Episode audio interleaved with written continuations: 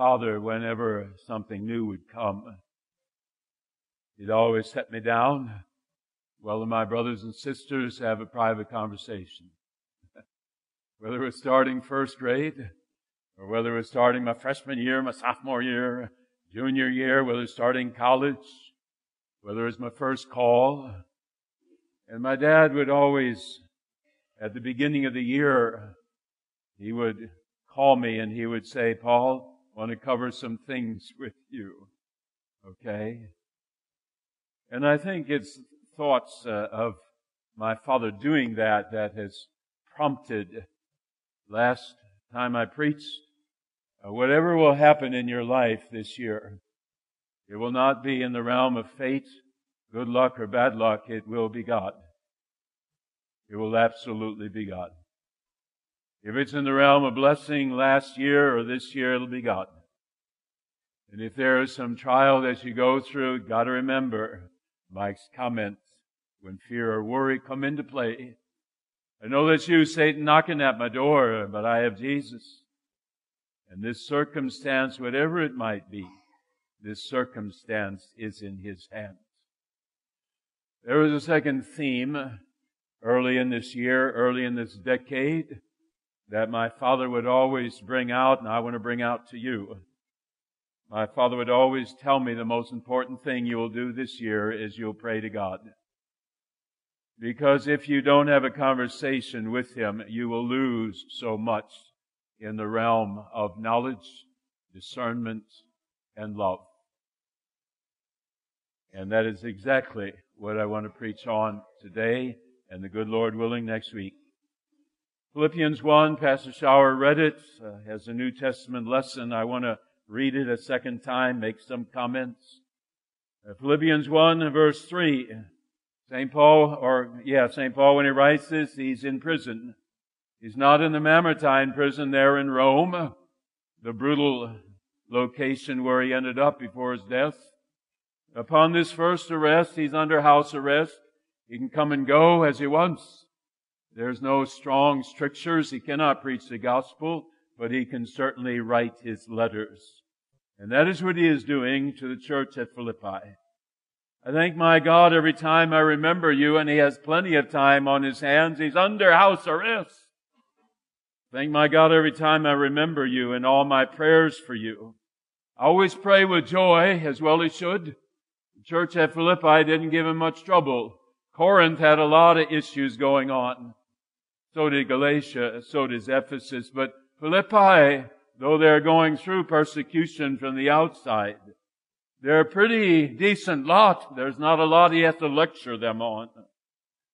Every time I pray, I pray with joy because of your partnership in the gospel from the first day I was ever among you until the present time. I am confident of this, that He, namely God, who began a good work in you will carry it on to completion. What's the good work? Part of our liturgy, first Sunday of every month, we talk about good work. What's the good work that Paul's referring to? What's the good work our liturgy refers to?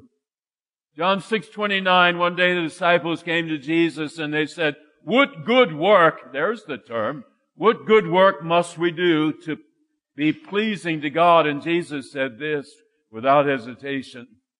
This is the good work that pleases God, that you believe on the one whom God has sent. When the apostle Paul writes in this letter, I am confident that he who began a good work, he's talking about faith.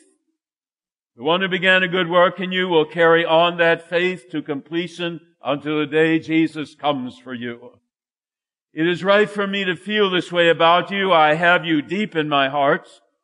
For whether I am in chains and cannot preach the gospel, or I am out there defending and confirming the gospel, all of you share in God's grace with me.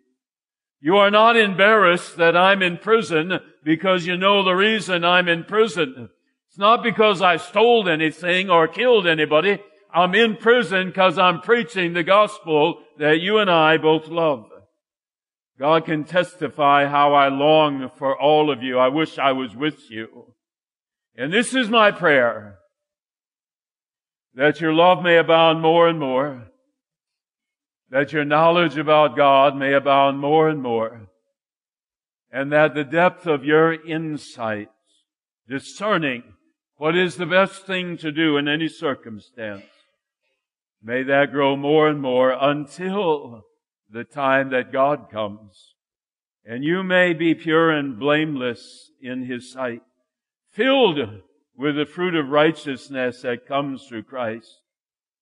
And if you have all of these things, if you grow in love, reaching other people, if you grow in knowledge, understanding and embracing God and more and more, and if you grow in discernment,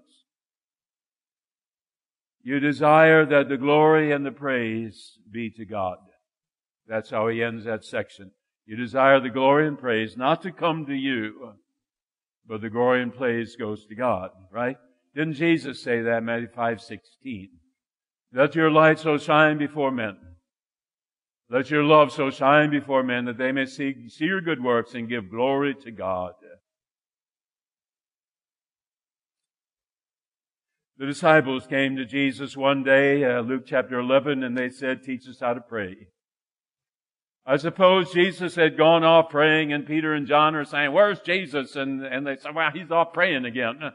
And maybe they said, hey, what's he praying about? And they said, well, we don't know. So when he comes back, I can envision Peter or John saying to him, Lord, we know you are out praying again. Can you teach us how to pray? And there in Luke chapter 11, you have the great model prayer, Our Father out in heaven, that your name be kept holy by me. Don't let me do or say anything that will put you or your kingdom to shame in front of other people. Let me keep your name holy in public and in private. Our Father art in heaven, let your kingdom come to me in all of its glory and wisdom and love and strength and peace. Our Father art in heaven, let your will be done. I can envision Jesus praying this. Let your will be done by me. Your will for me is on the cross. But your will for me is to be your ambassador, your representative on this earth. And then he comes to an interesting part of the model prayer. Uh, give me this day my daily bread and you leave it in His hands because what you think is your daily bread might not be a good thing for you. Your daily bread might be to get a 32 on the ACT test. Your daily bread might be to be the best quarterback in the state of Illinois in high school. Your daily bread might be uh, add another $10,000 to my salary, Lord. Your daily bread, you fill in the blank. And God might look at what you think your daily bread should be and he might shake his head and say, no, that ain't to be good for him. That ain't to be good for her. Or he might say, yes, that would be good. But what you do when you say, Lord, give us this day our daily bread, you're asking for his wisdom to come into play in your life this day, this week, this month, this year, this decade. And then you pray, forgive me my sins against you, Lord. Forgive me my sins. And that just doesn't include the sin itself. It includes Satan coming to you, bringing up those sins perpetually. As you get older, maybe you dwell more on them than when you were younger. You look back upon your life and you say, oh my goodness gracious, how could I have stood for Christ and done this or that thing? Lord, forgive me my sins, and that includes my ability through your Holy Spirit to not dwell in the realm of guilt or shame. The sin is forgiven. And then in that model prayer, may it be, Lord, that I am able to forgive others who sin against me. That I don't have hatred and anger build up in me because of the way someone's treated me. Help me to forgive them for the peace that gives me. Forgiveness being the greatest healing ointment on this earth. Lead me not into temptation. Ironical, Bible says, James 1.13, when you're tempted, let no man say, I am tempted by God. And here in the Lord's Prayer is that lead me not into temptation. What he's saying is, keep that temptation away from me. You know my weak areas. You know my besetting sin keep that away from me. And if it comes, deliver me from the evil one. No temptation has overtaken you except what is common to man. God can make a way of escape. Deliver me from the evil one. When he comes whispering, let me understand it's his voice. And let me come near to you and chase him away. And then that model prayer ends. Yours is the kingdom and the power and the glory forever and ever. Amen. When you pray the Lord's Prayer, you're praying it for yourself. Pastors will often pray it when they're over the bedside of someone who's getting ready to leave this earth and go to heaven. We'll pray the Lord's Prayer. But when you pray it, that prayer is for you. Apostle Paul said, Philippians 1, when you pray for others, when I pray for my grandchildren, which I do every day, when I pray for Josh and Rachel, which I do every day, for Connie and myself, I pray these three things. For Miles, Lucas, Elena, and Cecilia, I pray these three things. Lord, help them to grow in love. I don't pray that they're great athletes. I don't pray, that they're great academicians. I do pray that they, above all else, are kind and loving in their life, starting at an early age. And then I pray that they might grow in their knowledge of God through things that happen to them when they're six years old or eight years old or ten years old or Miles now almost 16. Uh, Lord, when the things in life come to them, when they are reading your word, when their parents are saying to them when something good happens, hey, that came from God. Or when something bad happens, uh, Josh and Rachel reminding them who's with them. Help them grow in their knowledge of God this year, Lord, through your word, through their parents, through the circumstances of life that come to them. And then certainly I pray, Lord, help them in their discernment. Help, help Cece when she's at school today to make good decisions, not bad. And when Miles, a sophomore in high school, is surrounded by his peers and they're heading a direction he should not head, give him wisdom and discernment. Those three things, folks. Going to cover one of them this week. Love. Grow in your knowledge. Grow in your discernment as to what Jesus would have you do. Let me, let me just cover love here for a little bit. Abounding love. Imagine a cup slowly being filled with water. When the water reaches the top of the cup, what happens? Does it automatically stop? No, it doesn't. The water reaches the top of the cup and it spills over. That's the picture Paul has in mind. A love that is capturing an individual, a love that is invading like an army, an individual, a love filling the hearts of those believers in Philippi until that love overflows cannot stay inside of them. When God is talked about in the Bible, we understand His power, but it doesn't say God is power. The implication is strongly there. We know that God is wisdom. It doesn't say that God is wisdom. The implication is strongly there. But it does say one thing about God. It does say God is love. If there is one uh, adulation that is applied to God. God is love. And so, when the apostle Paul writes, that is the foremost of the three, I pray that you might abound in love. Ought not to be surprised, Jesus, the one whom the apostle Paul followed, John 13 verse 33, he says, a new command I give you. And I can see Peter and John discussing it what, what is he getting? Is this the 11th commandment? Uh, Moses gave us 10. Is this the 11th commandment? Jesus said, a new commandment I give you that you love one another. And he doesn't stop there. He says, by showing love, all others will know you are my disciples. And he doesn't stop there. He says, as I have always loved you for these past three years, And in a brief time, I'm going to climb that cross to show my ultimate love for you. As I have always loved you and shown love to you, you ought to show love to others.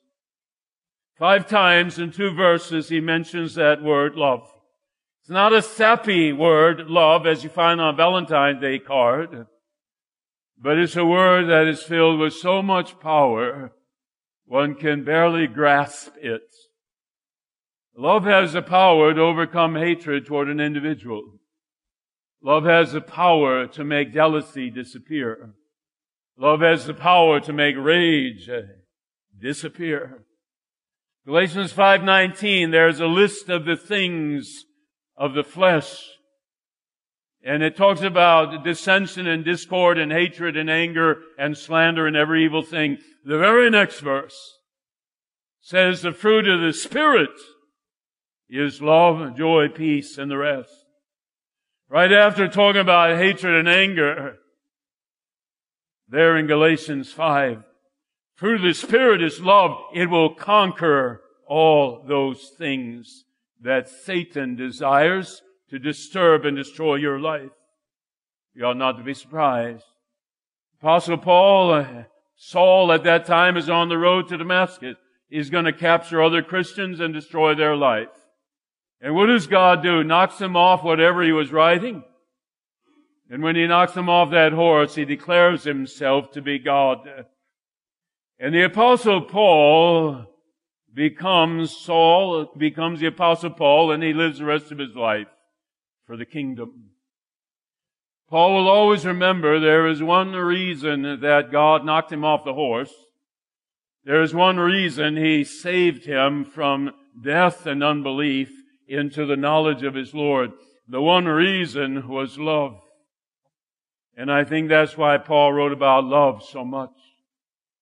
1 Corinthians 13, uh, the love chapter, end of it, he says, these three things remain, faith, hope, and love. Greatest of these is love. Why is that the greatest? Why isn't faith the greatest? Because faith only affects you. It's your faith. My father's faith doesn't save me. My grandma's faith doesn't save me. It's your faith. It's your connection with God. Your faith doesn't save your children. Your faith is an individual thing. It'll manifest itself to others. They'll know you're a believer. But your faith is an individual thing. What about hope? Faith, hope, and love. What about hope? Why isn't that the greatest? Because that too affects only you. It's your hope. I have certain hopes, so do you. Sometimes they're the same, hope for peace within myself and peace on this earth. But it's your hope. And your hope gonna be different from my hope. Your hope is gonna manifest itself in the way you are. Faith and hope, individual things, when you come to love, love cannot be an individual thing. The only way love can manifest itself is by touching someone else's life. And that's why it says these three things remain, faith, hope, and love. Greatest of these is love, because that power has to overflow to others. And if it doesn't, you're in shallow water. And if it does, you have reached out into the deep waters. Grow in the depth of your love. That's what he said. Grow in the depth of your love.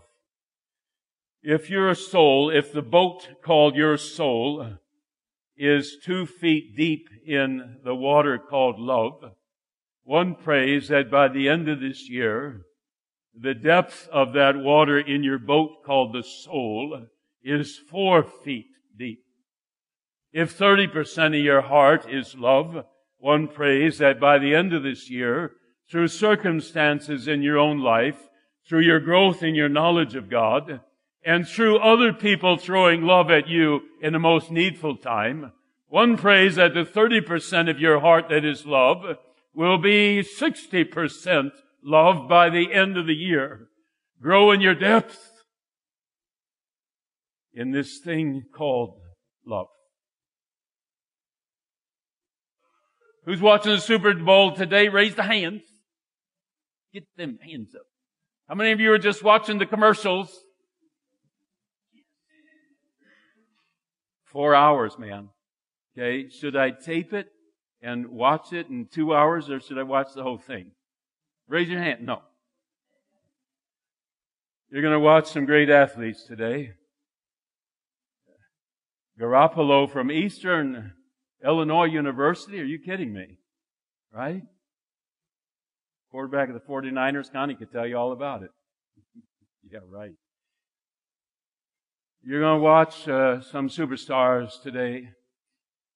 You're going to see some Pro Bowlers today. And when you got a Pro Bowl football player, the other football players next to them are kind of like high school or college players. The skills of a Pro Bowler, uh, they are so extraordinary. They have worked hard, but they have something else called instinct in them. Uh, Mahomes or Garoppolo, they won't look at the first receiver, the second receiver. They'll be looking at the third receiver and it'll just be second nature to them. It is extraordinary the talents a superstar in any sport has. There's an instinct that none of us can even imagine.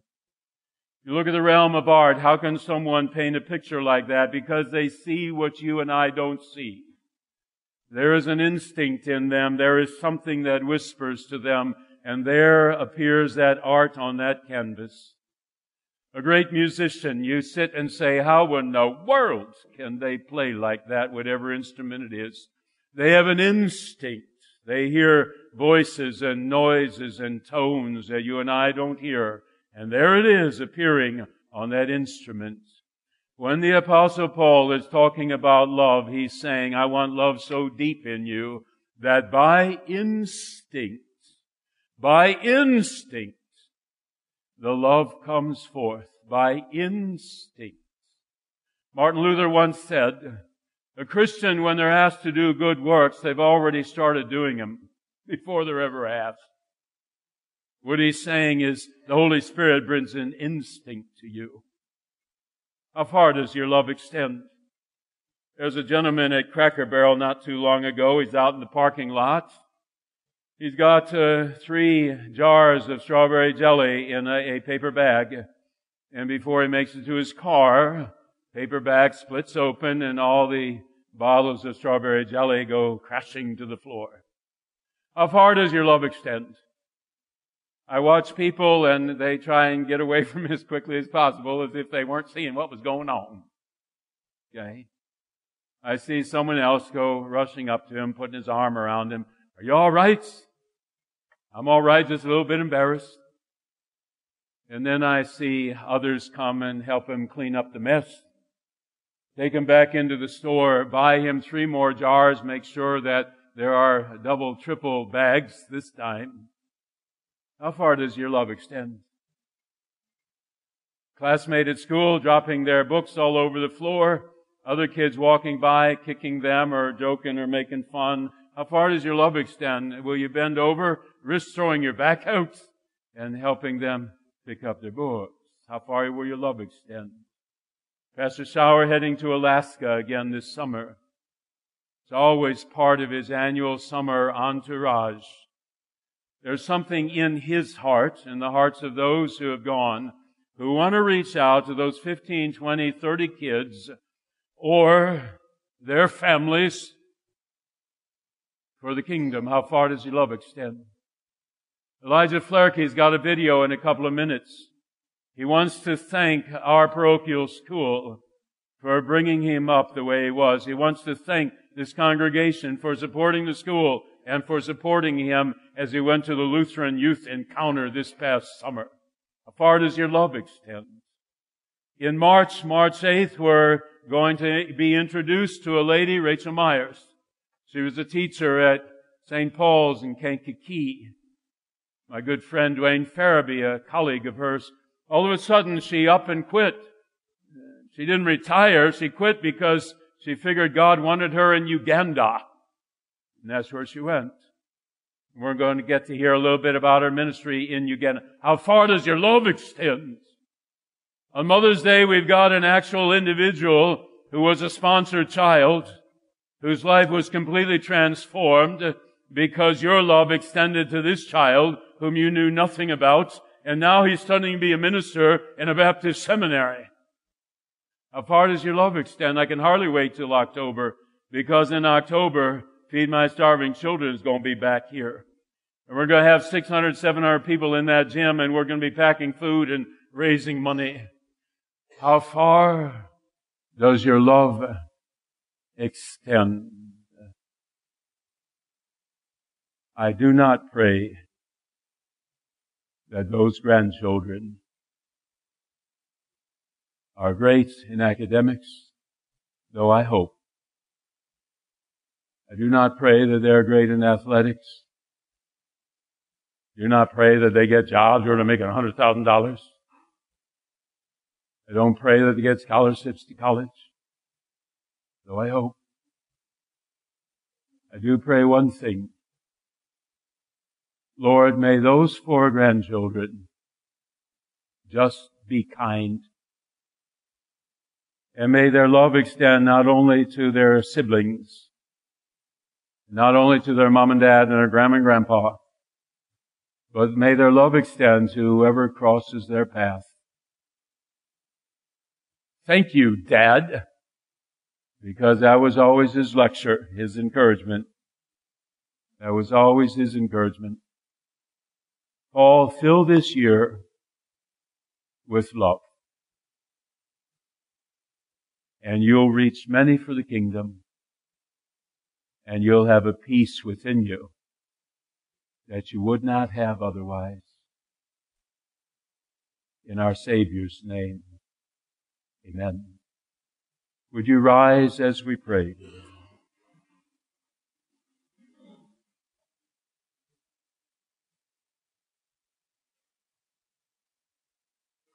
In all of his letters, in all of his prayers for people, the apostle Paul always mentioned that word love. And so it is mentioned on this Sunday morning as the most important thing that we can grow in in the course of our lifetime and circumstances of this year and of this decade. Help us to see a need. Grant us the courage to move toward that need and when all is said and done, may the person whom we have aided give thanks to God that evening for the gift you sent them that day. Love extended by another human being. Such things we ask in our Lord's name. Amen.